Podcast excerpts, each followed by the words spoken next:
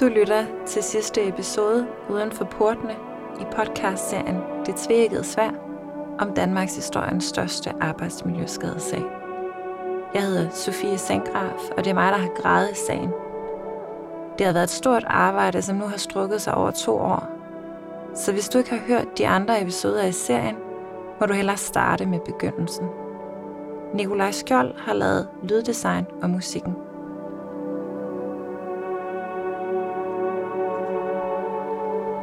Men for nu at komme til sagen. Det er over 30 år siden, at produktionen af etanittag stoppede på etanitgrunden og i Aalborg, hvor Nikolaj og jeg bor.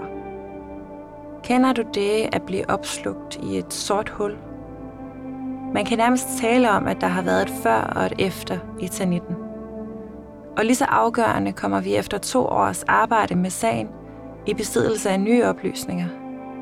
Sagen om etanitten er ved at gå i glemmebogen. Men der sker altså noget afgørende. Som du måske husker, var jeg i sidste episode i gang med at undersøge omstændighederne omkring asbestdepotet, der ifølge den tidligere lastbilchauffør befinder sig i udkanten af Aalborg by, i Mølholm, som er et kvarter cirka 3 km vest for Aalborg centrum. Det viser sig, at det ikke er ham alene, der har stiftet bekendtskab med depotet.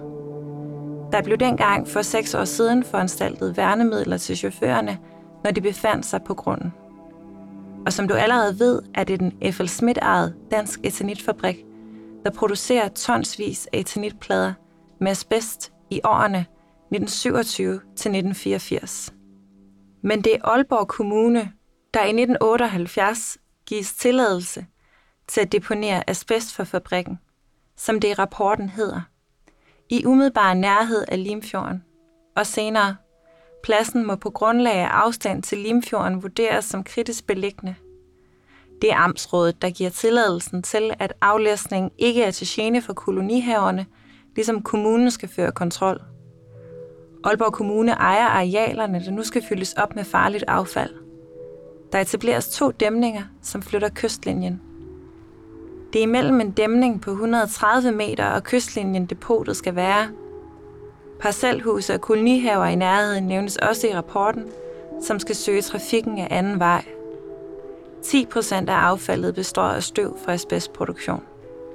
Det hele bliver dækket med 15-20 cm muljord.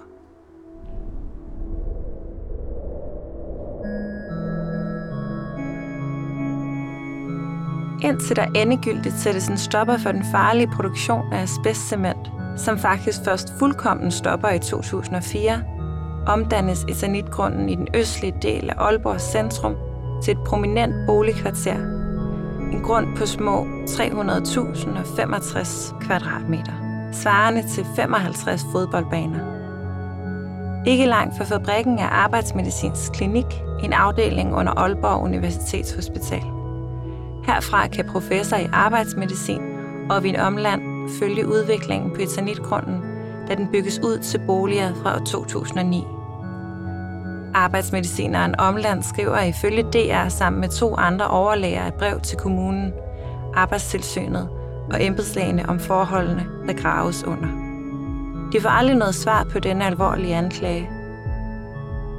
Teoretisk set er der ingen nedre grænse for, hvornår asbest kan give et menneske kraft.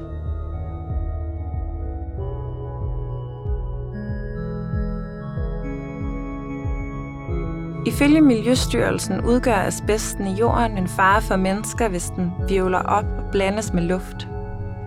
Da styrelsen i 2015 udarbejder en rapport, var det alligevel svært at omsætte en sådan forureningsstørrelse til noget, der kunne måles. Derfor er en asbestmåling i luft at foretrække. Der fandtes altså ikke på daværende tidspunkt viden om skader forårsaget af asbest i jorden, hvorimod indånding af asbestfibre er langt bedre undersøgt. Og tilbage til Omland, som foreslår, at der skal tages luftprøver tilbage i 2013, men får afslag. Øjvind er for nylig gået på pension, forlyder det, da vi møder ham igen. Han er venlig på den helt særlige norske façon, som bærer præg af en charmerende tilvænning til det danske. Og så har han brugt det meste af sit arbejdsliv på at kortlægge det, han kalder asbestlaboratoriet. Han har siden sin seneste forskning udkom fodret journalister, som han selv kalder det. Uh, jeg hedder Øjvind Omland. Jeg er læge og special i arbejdsmedicin uh, og har i mange år været overlæge her på Arbejdsmedicinsk Klinik i Aalborg og er også uh, klinisk professor i mit fag. Altså det er jo naturligt for en arbejdsmediciner at være interesseret i, um, i udsættelse for asbest, når man er ansat i Aalborg, fordi øh, Estalitfabrikken har været en stor og betydningsfuld øh, virksomhed, som har øh, været arbejdsplads for rigtig mange personer. Det karakteristiske for Eternitfabrikken øh, i Aalborg, som faktisk i mange andre steder i Europa også, det har været, at man har lagt selve produktionsstedet meget tæt på der mennesker bor. Øh, i starten formentlig uden at man var klar over, hvor farlig asbestfibre var. Og hvordan hænger så asbest og eternit sammen? Det gør det ved, at øh, i næsten alle eternitprodukter frem til 80'erne var der tilslag af asbest i større eller mindre grad, typisk mellem 15 og 20 procent, eller mellem 10 og 20 procent. Øh, nogle gange mere i produkter, som blev brugt i skibe. Og det, som har været øh, vort fokus, øh, øh, har været at kigge mere på, hvad betyder det for mennesker, som øh, bor og arbejder omkring eternitfabrikken med hensyn til helbredsmæssig konsekvens af udsættelse i miljømæssigt for øh, asbestfiber. Øh, det har vi gjort, fordi en, en kollega af mig, nu pensioneret kollega, Edith Raffen, tidligere lavede et studie på eternit-arbejdere og viste en øget risiko for en række forskellige kræftsygdomme blandt de mennesker, som arbejdede der. Øh, men der har ligesom manglet en viden om, om hvad den miljømæssige øh, Øh, eksponering eller udsættelse for asbestfiber betyder for udviklingen af asbestrelaterede sygdomme. Øh, og det har været fokus her på klinikken i de sidste 10 år, eller efter fusi, i, hvert fald med hensyn til asbestudsættelsen. Altså foruden vort almindelige kliniske virke, hvor vi ser mange patienter, som tidligere har været udsat for asbestfibre og som har pådraget sig alvorlig, alvorlig sygdom. Øh, vi greb det sådan an, at vi øh, fik fat på sådan et små skolekort, som Aalborg øh, Arkiv var inde med sådan et små øh, A5-format med blå for mænd og røde for pigerne. Og der kunne man se, øh, hvilke mennesker, som havde gået på de fire skoler, som ligger tættest på, på Eternitfabrikken i en afstand af 100 til 750 meter. Forskerne har identificeret 12.111 personer, der er født mellem 1940 og 1970, og som har været elever på Allé-skolen, Vejgaard Vestre Skole, Sønderbro Skole og Østermarkens Skole. Derefter har de undersøgt forekomsten af lungehindekræft i gruppen i årene 1968 til 2016. Tallene er hentet fra kraftens bekæmpelses hjemmeside.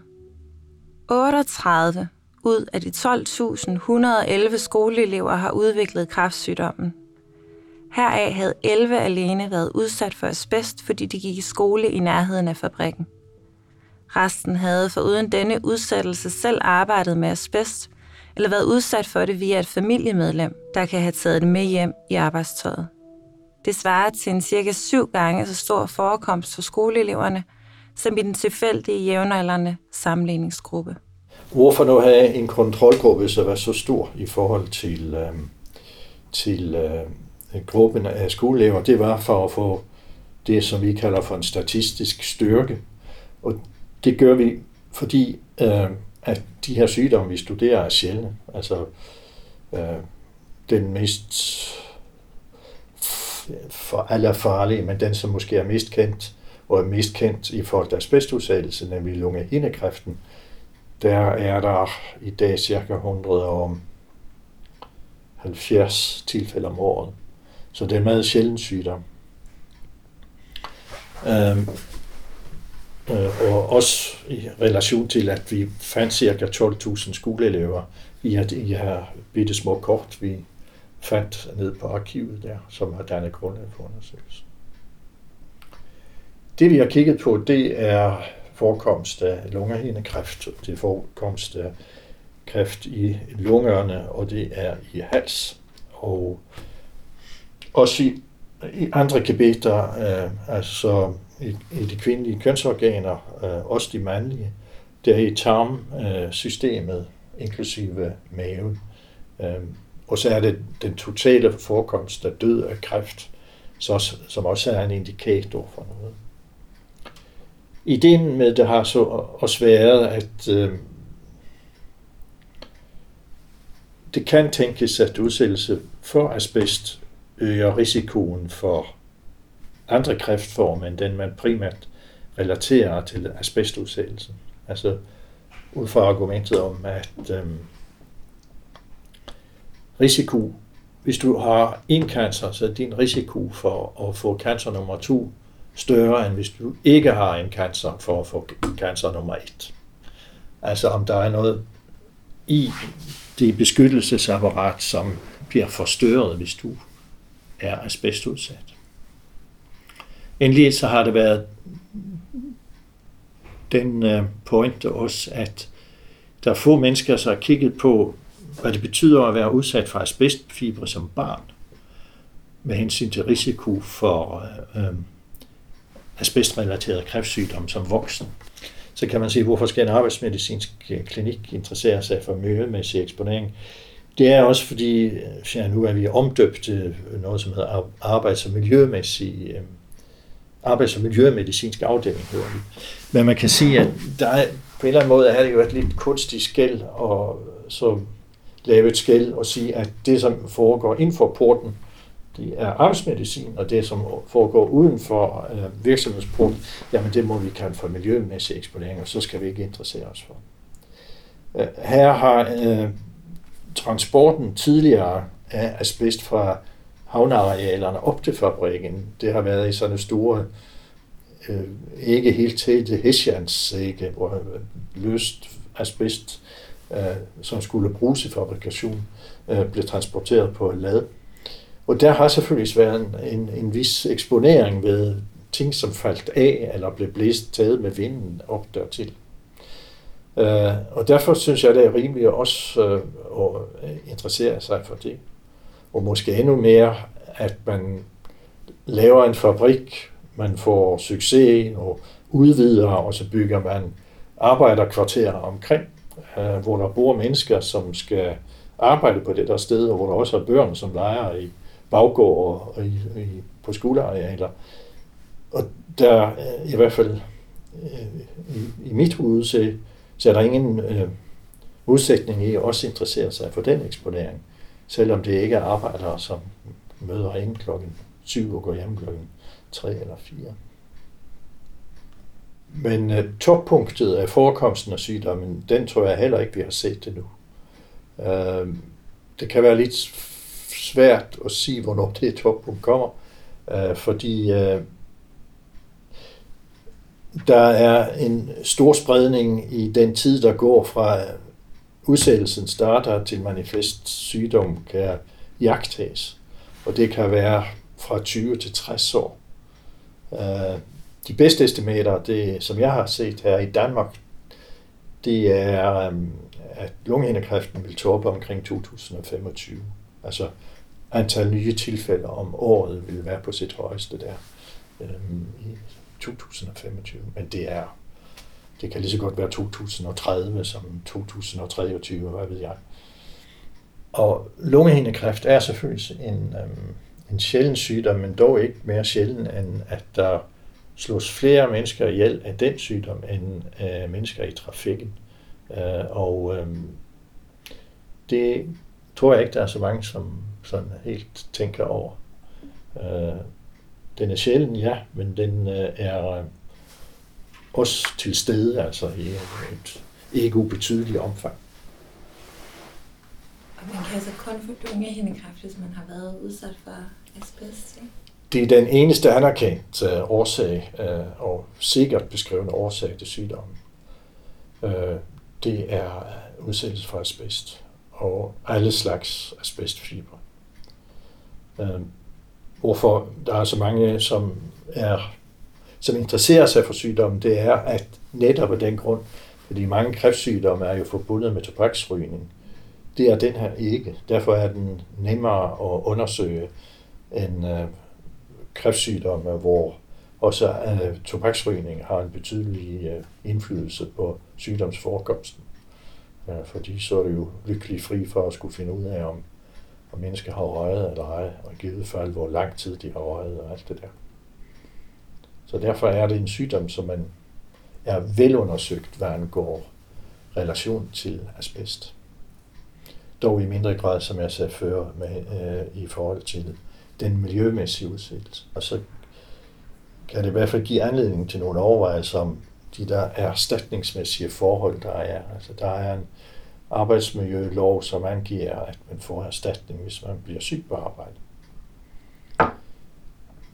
Som jeg har sagt lidt før, så kan man blive udsat for asbestfibre også i miljøet, og også hjemme i familier, hvis man, øh, hvis man nu er i en familie, hvor en af øh, øh, forældrene har, været, har haft arbejde på en arbejdsplads, hvor der har været asbest, øh, asbestfibre. Hvis man så kan dokumentere en sammenhæng, eller dokumentere, at man har haft en far eller bror eller et eller andet, jamen så har man nu fået en vis øh, erstatning ved det, altså at man bare har været i et familiært bånd til en, som har været deres bedste udsat via, øh, via et arbejde. Men det efterlader jo så den gruppe af mennesker, som udelukkende har været miljø, øh, miljøudsat, som der ikke tilkendes nogen kompensation i, i, i Danmark i dag. Hvis det er sådan, at de mennesker, som bor tæt eksempelvis på en kilde som Eternetfabrikken i Aalborg, at de har en øget risiko for den sygdom, så ville det jo være rimeligt at sige, at så, som et lille plaster på såret, så burde de også få en eller anden form for anerkendelse. Det vil nok være en af de argumenter, som vi gerne vil fremføre, at det er der rimelighed i. Sandheden eller samfundets ansvar viser sig at være genstridig. Selvom asbestudsættelsen først og fremmest har haft sin gang inden for portene på Dansk Etanitfabrik, manifesterer asbesten sig et kredsløb. Noget af det havner på bunden af søen Øster Anlæg, som er anlagt få år efter fabrikkens produktion startede. Men asbesten havner også mange andre utilsigtede steder, og i værste fald i lukkede kredsløb i mennesker. Karin Kildedal, som var forsker på Aalborg Universitet og socialrådgiver, og Stine og Louise Fabers mor, døde den 9. februar 2017. Hun var en kendt forkæmper for udsatte børn og unge. Som døtrene skriver i brevet stillet til Arbejdsmedicinsk Klinik, er det, når man oplever sin mors alt for tidlige død, naturligt at lede efter en årsag. Jeg hedder Stine Tidemand Faber, og jeg sidder her i dag, fordi at øh, min mor døde for nogle år tilbage af buhindekræft, øh, som er en asbestrelateret kræft. Øh, så dermed er jeg pårørende, og det er den egenskab, jeg sidder her i dag. Og jeg er søster til Stine, og hedder Louise Faber, og sidder her også i egenskab af at være pårørende, fordi min mor hun er død af en asbestrelateret sygdom. Da hun fik diagnosen, en diagnose, der overraskede hende selv meget, der også overraskede os meget, øh, og ret hurtigt blev hun jo sendt videre i et forløb. Det var sådan helt standard, at hun skulle på arbejdsmedicinsk klinik til en udredning, fordi det netop er en asbestrelateret kræft. Og man ligesom tænkte, hvor kan du have fået den fra? Hvor har du været i kontakt med asbest henne? Og det undrede hun så meget over, det gjorde vi også. Og man faldt aldrig ud af det. Hun blev interviewet af forskellige omgange for at forsøge at ligesom, ja, se, om der var nogen som helst forbindelser. Kunne hun have været i kontakt med det via sit arbejde? Det kunne hun ikke. Det var ikke relevant. Øhm, hun arbejdede i mange år som socialrådgiver ved regionen og siden som forsker på, på universitetet. Hun har der, det kunne ikke overhovedet identificeres, hun i sit arbejdsliv havde været i kontakt med asbest. Øh, så, så på den måde øh, måtte hun lægge den udredning bag sig, og hun var egentlig heller ikke specielt optaget af det selv, hvad det, hvorfor hun havde fået det, eller hvordan det var kommet. Øh, det var vi måske heller ikke på det tidspunkt egentlig. Vi var mest optaget af, at hun havde fået kræft. Ja, hun kun var, kan man sige, på det tidspunkt 67 år, og alt for ung til at få kræft, og særligt sådan en uhelbredeligt form, som man måske skal dø af. Så det, man interesserer sig for på det tidspunkt, er jo ikke hvorfor, men hvordan man holder op med at have det. Og det var det, der var mest interessant for hende og for os. Ja, hvilke behandlingsformer var der? Hvad kunne man gøre? Hvordan kunne hun få det meste ud af livet, mens hun ligesom stadig havde sit liv? Øhm. Så i, i nogle perioder blev hun alligevel lidt optaget af det og vendte tilbage til det og sige, hvad kan det skyldes? Og det vi jo fik at vide dengang, som vi også har været optaget siden, det er, at, at der er så lang inkubationstid, altså helt op til 50 år, mellem 40 og 50 år, kunne der være gået fra, hun har været eksponeret for, for de her asbestfibre. Og det åbnede jo også en helt anden dagsorden, der hed, ja, at det kunne være kommet 117 steder fra. Det var fuldstændig umuligt at identificere, hvor kunne hun have mødt det henne. Altså var det så i givet fald i hendes barndom, eller hvor er det, hun har mødt de her fibre henne, der så har, er kommet ind i hendes krop og har afstedkommet den her øh, kraftform. Med til historien hører sådan set, at den form for kraft, som hun fik, det skyldes, at man, har, man måske har hostet asbest op, som man har fået i lungerne, og så har slugt det. Og så kommer det på den måde ned i bughule inden, eller buhulen, og bevæger sig derfor så ud og skal lave ravage i, i kroppen, altså i, i hinden. Så det er jo ikke en lungekræft, som man kender det fra, normalt fra asbest. Lungehindekræft. Ja, en lungehindekræft. Ja. Men, men altså en kræft, som så starter fra mavesækken, altså buhulen. Fordi man har på en eller anden måde indåndet og hostet det op, og så spist noget asbest. Og man mener ikke, der skal ret mange fiber til. Så når, jeg, når man i dag sidder og tænker, jamen hvorfor fik hun det?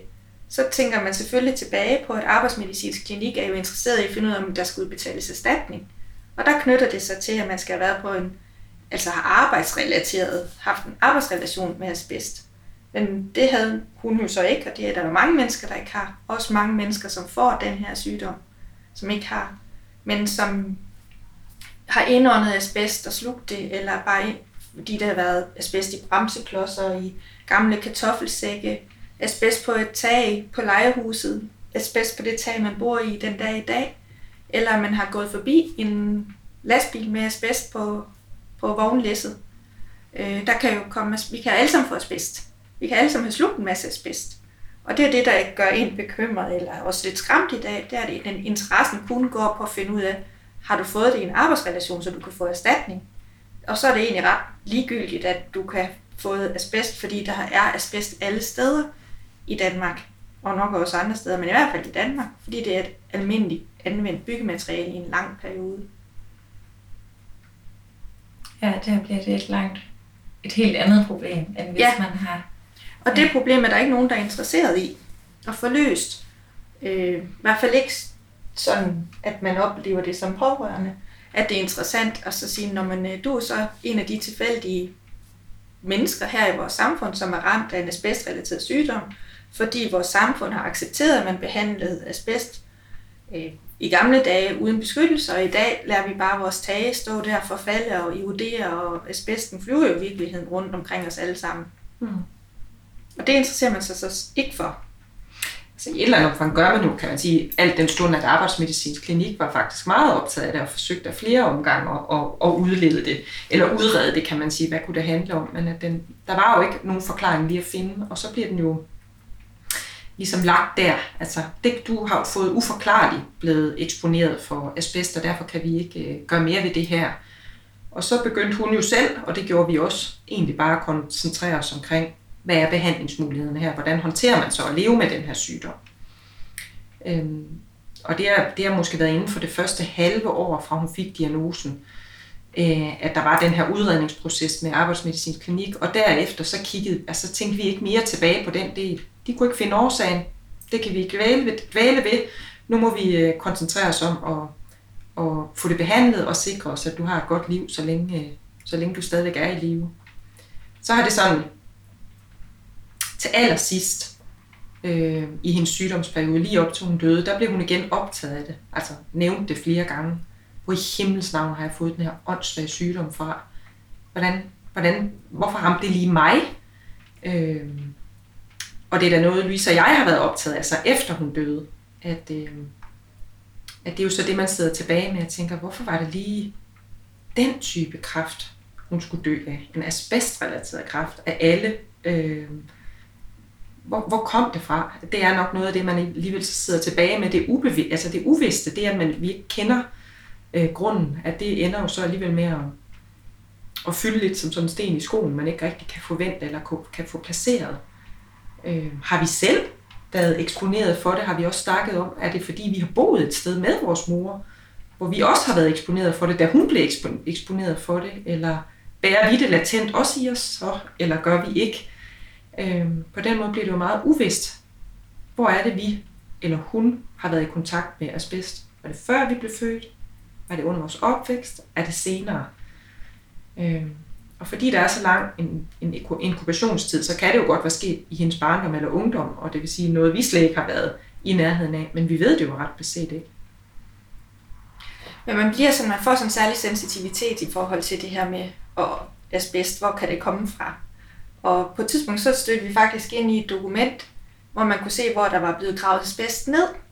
Og i det dokument, der var der så, kunne vi se gravet, der var en hel masse ting, der var gravet ned. Altså også almindelige murbrokker. Det var ikke asbest det hele. Men indimellem var der ligesom asbest i sådan et schema, langt schema med, hvor Aalborg Kommune havde givet tilladelse til nedgravning. Øh, og blandt andet på den gård, som min mor så voksede op på, var der givet tilladelse til at grave ned. Og det var jo egentlig det, hvor vi så straks tænkte, så er det der, nu har vi fundet årsagen. Det her dokument finder vi først efter hendes død øh, og kontakter så hendes søskende for ligesom at sige, hvad kan I huske det her? Det var en mose, der var blevet fyldt op med byggeaffald, herunder muligvis asbestrelateret byggeaffald. Men det kunne de så afvise, altså de kunne forklare, at det her det ikke, det var murbrokker nede fra det nye fortog, der skulle laves ned i et Langholdt by, hvor hun er vokset op. Det dokument, som nævnes, vedrører Aalborg Kommunes lagringspladser i årene 1945 til 1981. Her anført med håndskrift om lossepladser, at Karin Kildedals far har givet tilladelse til, at Horsens Hammer Kommune, det nuværende Langholdt i Voskov, kunne deponere storskrald, fyld og haveaffald i en mose på et givet areal, hvor familien havde slægtsgård, og altså hvor Karin Kildedal voksede op. Dokumentets optegnelser tyder på, at der kan være tale om en længere række af oplagringspladser med asbest, der ikke er registreret lovformeligt. Som døtrene skriver i deres brev rettet til Arbejdsmedicinsk Klinik efter deres mors død, er, at det kan have store konsekvenser for de mennesker, der bor eller opholder sig steder, hvor der er placeret asbest, uden de er klar over det. Konsekvenser, som stadig ingen vil påtage sig ansvaret for. Brevet vender vi tilbage til senere. Så det var ikke, lige her var det ikke. Men nu havde vi jo så det her dokument, og så kom vi så til at se der, at der jo faktisk er begravet enormt meget asbest ude i Mølholm. I, i et strækning fra det, der hedder rensningsanlægget her i Aalborg, og så ud til, til sådan et rekreativt område, som rent faktisk, hvor man smidt nogle sten, og så har man fyldt hele fjordarealet op. Jeg ved ikke, om det er 100 eller 250 meter fra den eksisterende fjordlinje, med asbestaffald direkte fra etaniten, står der i de her dokumenter, hvor det bare, altså man får den der, der er sådan nogle tilladelser også, at de har kørt der frem og tilbage med lastbiler med asbest på ladet og fyldt op i det her areal, og så fyldt det puttet 40 cm jord ovenpå. Og det er jo et rekreativt areal, vi alle sammen færdes i her i Aalborg. Der går jeg tur med min hund, og alle, alle mulige at kende går tur med sin hund. Øh, I et område, hvor der rent faktisk er så meget asbest Og da jeg også arbejder med fast ejendom, så tænkte jeg, at det må så stå på matriklen. Man må da, det må da være fremgået, her er faktisk en kæmpe stor forurening placeret. Øh, så det tjekker jeg. Men det står overhovedet ikke oplyst noget sted, når man kigger på ejendomsdokumenter, at der er et kæmpe stor losseplads i det areal. Så ingen mennesker ved det, hvis ikke de har en kommelse, der fortæller dem det. Det kan ikke se det af de officielle dokumenter. Øh, så man kan jo risikere, at der bliver gravet i det. Øh, og der igen er asbest i hele Mølholmskvarteret, og hvor det nu ellers flyver hen. Og asbest er jo ikke sådan noget, man kan se. Det er jo ikke sådan, at man nødvendigvis skal se, at der kommer noget asbest, jeg dukker hovedet. Det er jo noget, vi indånder uden at vide det. Øhm, og det synes jeg er rigtig skræmmende, at vi alle sammen går rundt i et samfund her i Aalborg, hvor der er asbest gravet ned, uden man har registreret det. Ja, det er måske på en eller anden måde det, der gør sig kendetegnet. At, altså, at vi jo begge to født og opvokset i Aalborg, og har det været bekendt med, at etanikfabrikken har ligget her altid, og man har måske også underført nogle historier omkring en større sygdomsforekomst blandt dem, der arbejdede på etanitten, eller at pårørende til dem, der arbejdede på etanitten, var eksponeret for asbestfiber, hvis, øh, hvis øh, hustruerne for eksempel vaskede tøj for, for de arbejdende mænd på, på fabrikken. Så det er måske en bevidsthed, man har haft, når man har boet i Aalborg, men som vi aldrig har hæftet os ved.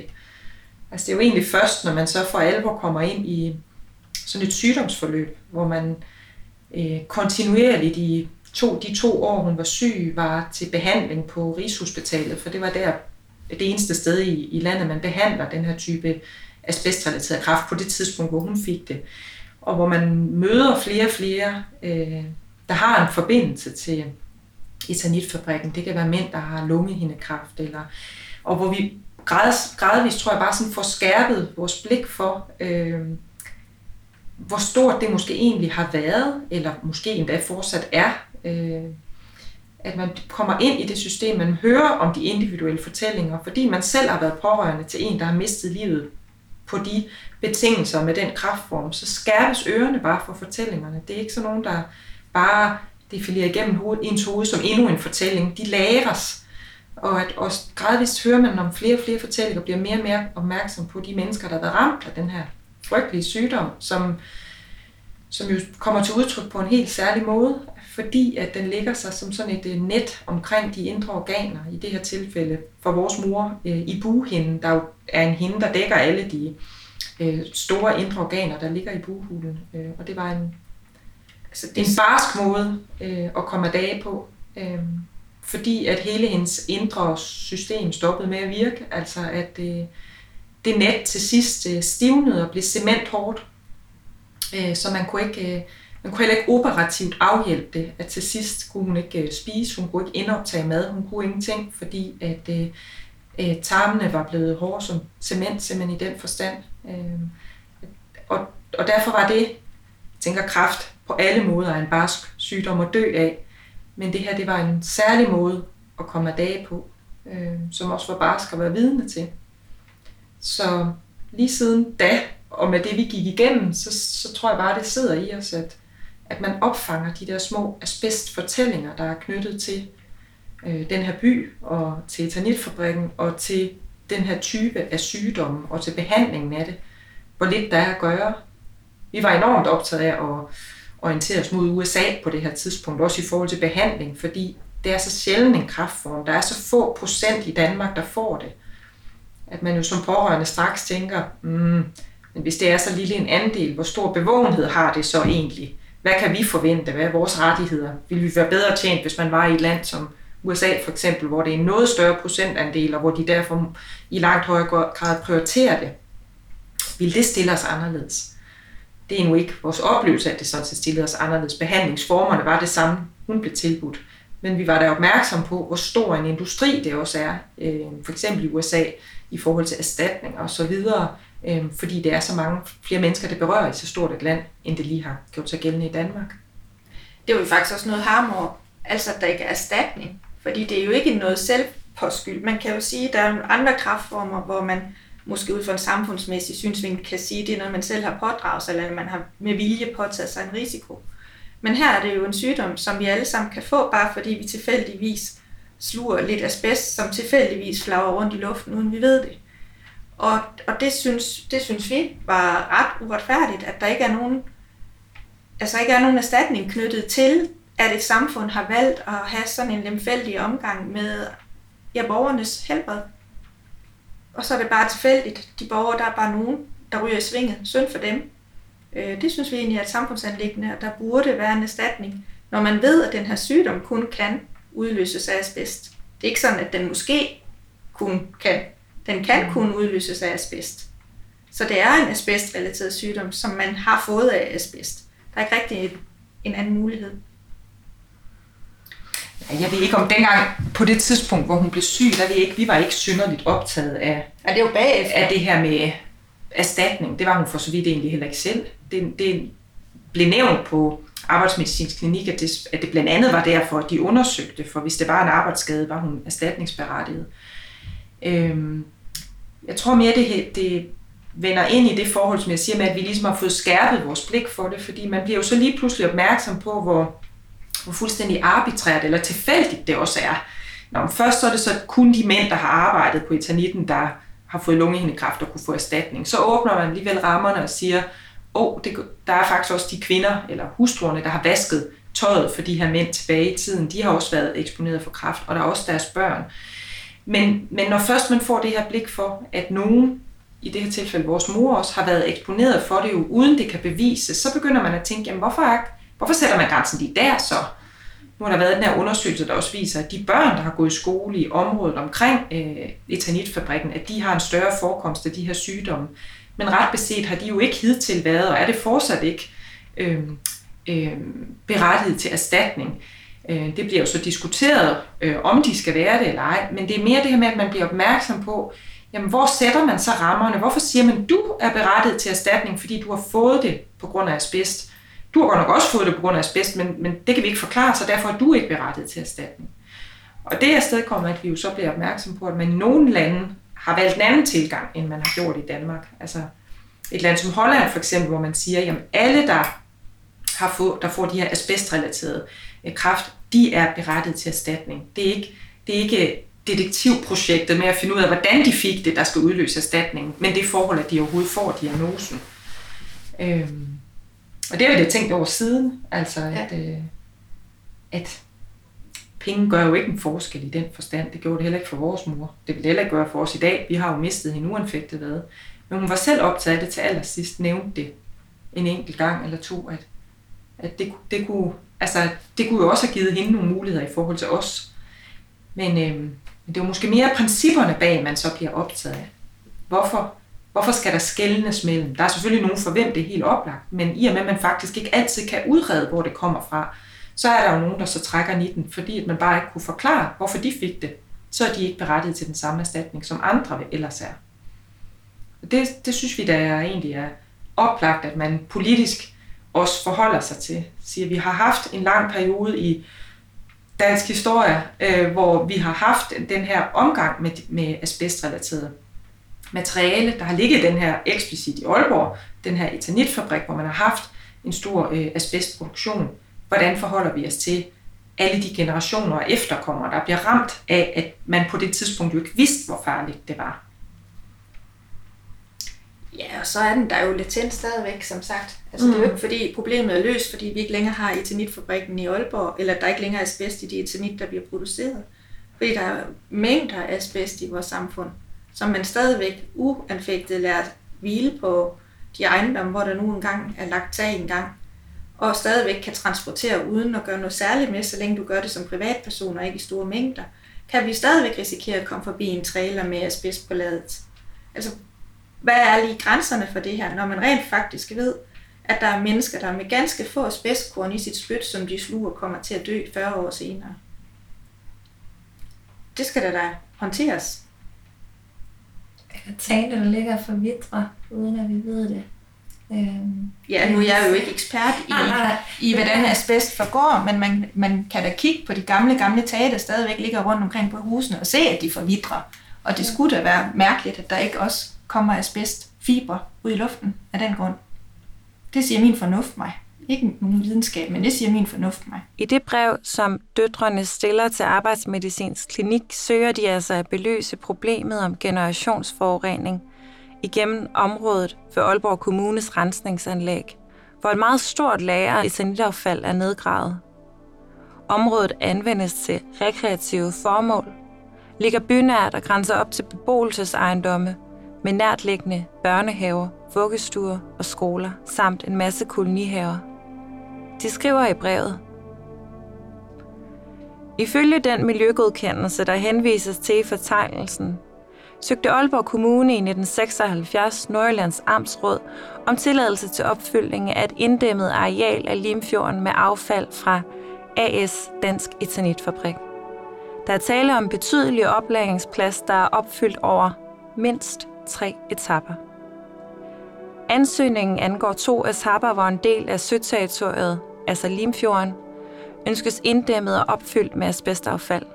Arealet udgør på en af etapperne 700 meter af den eksisterende kystlinje, og der er ca. 150 meter til kolonihaverne. Kystlinjen skal forskydes med 130 meter på det bredeste sted længere ud i Limfjorden ved etablering af en dæmning. Det fremgår også i ansøgningen, at der allerede er områder, der er dækket til, hvis placering og indhold ikke fremgår af det her tilgængelige materiale.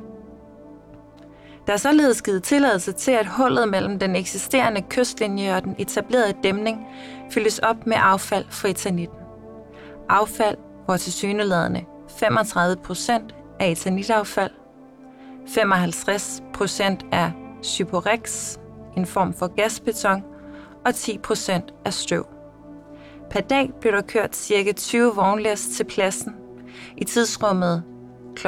6 om morgenen til 22 om aftenen på ugens fem hverdage igennem en periode, der på ansøgningstidspunktet blev anslået til to år.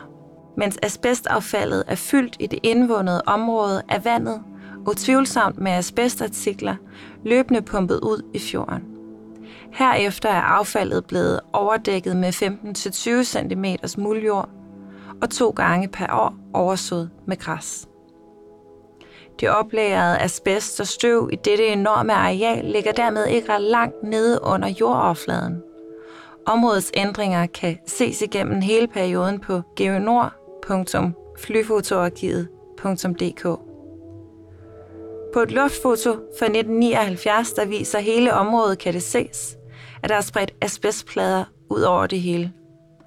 Der må være mennesker i den periode, hvor de 20 vognlæs kørte til og fra, der på uforsvarlig vis er blevet påvirket af asbeststøv.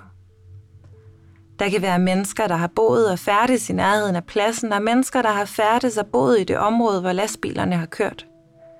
Spørgsmålet er imidlertid også, hvordan dette enorme område med bynær tilknytning håndteres i dag. Er der eksempelvis aktuelt tilgængelige informationer om, hvor der er asbest ned i Aalborg Kommune? I området er der for nyligt etableret en helikopterlandingsplads for ambulancehelikoptere med udgravning, planering og asfaltering af et areal i et område. Det fremgår næppe af beslutningsmaterialet vedrørende hverken helikopterlandingsplads, at der er asbest i området. Der er til lige planer om at anlægge motorveje i området herunder anvende arealet til brug for de tunge maskiner i anlægsfasen.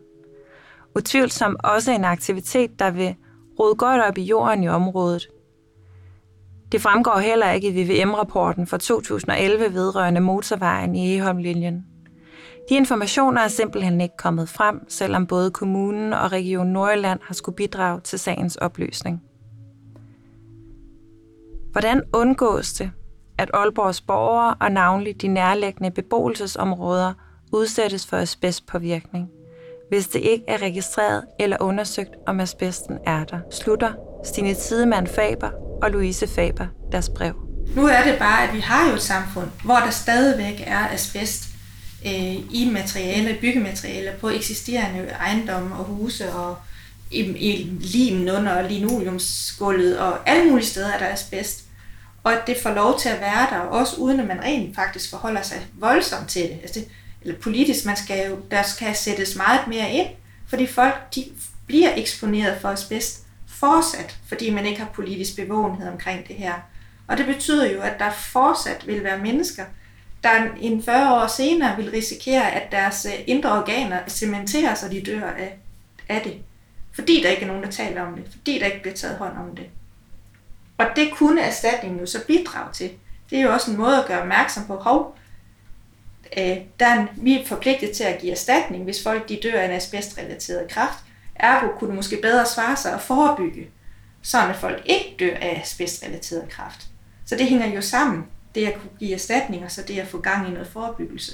Nu kan det overhovedet ikke svare sig. Nu er det egentlig bare bedst at holde, holde det her nede på et niveau, hvor folk ikke interesserer sig for det, og så er der, som min søster sagde lige før, nogen, der trækker 19, og det er så synd for dem. Sat på spidsen. Ja. Men altså, der, der mangler noget samfunds... Øh... Ansvar her. Ja. ja. Ja, det er måske et spørgsmål om simpelthen bare at, at, at genetablere den bevågenhed. Øhm, jeg tror, der i en lang periode den faktisk var til stede lige på det tidspunkt, hvor man konstaterede, hvor farlig asbest egentlig var. Øhm, men det er nok de færreste, der tænker tilbage og tænker, at en fabrik, der var meget produktiv for så mange år siden, og hvor man længe har vist, det er farligt, at det også kan få konsekvenser for os i dag. Men det kan det jo potentielt, hvis ikke man forholder sig til de asbestlager, der blev lavet dengang rundt omkring, øh, ja, både i og i om, både i Aalborg og i omegnen af Aalborg. Hvad skete der egentlig med de lager? Er de ordentligt forsejlet? Kan man komme til øh, og, og grave ned i dem, øh, uden at kende til, at de er der? Øh, og, og hvad er konsekvenserne i givet fald, hvis man gør det? Løsriver de her asbestfiber sig så, eller ej? Øh, at der er en eller anden form for ja, bevågenhed i forhold til, hvad, hvad, hvordan håndterer vi på bagkant alle de afledte konsekvenser, den produktion har haft her. Altså det er som om, der er sådan et, øh, jeg mener, at i 2004 fabrikken lukker, eller i 4, så flytter de, eller tidligere flytter de produktion til Tjekkiet, men fabrikken på Italien lukker i 4. Øhm, og der er der ligesom bare sådan en, det er jo selvfølgelig klart nok, at de kan ikke blive stillet til ansvar, og det er heller ikke dem, vi er ude efter her, men, men der bliver ikke rigtig, der bliver ikke gjort noget efter. Nej, det er som om, man ikke har forstået, hvor farligt asbest rent faktisk er. Altså det var farligt for dem, der arbejdede med det, men vi kan jo se, at det også er farligt for dem, som bliver eksponeret for selv små mængder af det. Muligvis. Altså nu ved vi jo ikke, om hun er blevet, vores mor er blevet eksponeret for meget, men forskningen, der siger man, at der ikke nødvendigvis skal ret meget til. Man ved det ikke.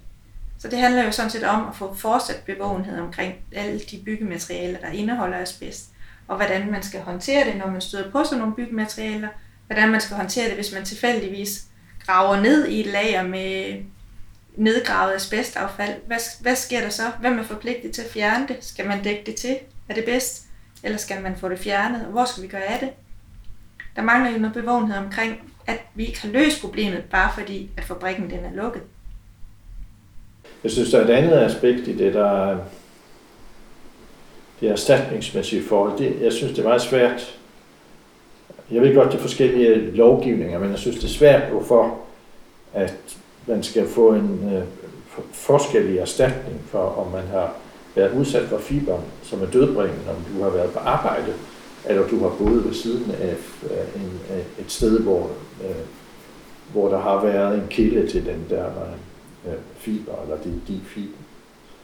Øh, og det er jo fint, at kræftens bekæmpelse er kommet igennem med den der forholdsvis beskidende erstatning, eller kompensation, eller hvad det bliver kaldt.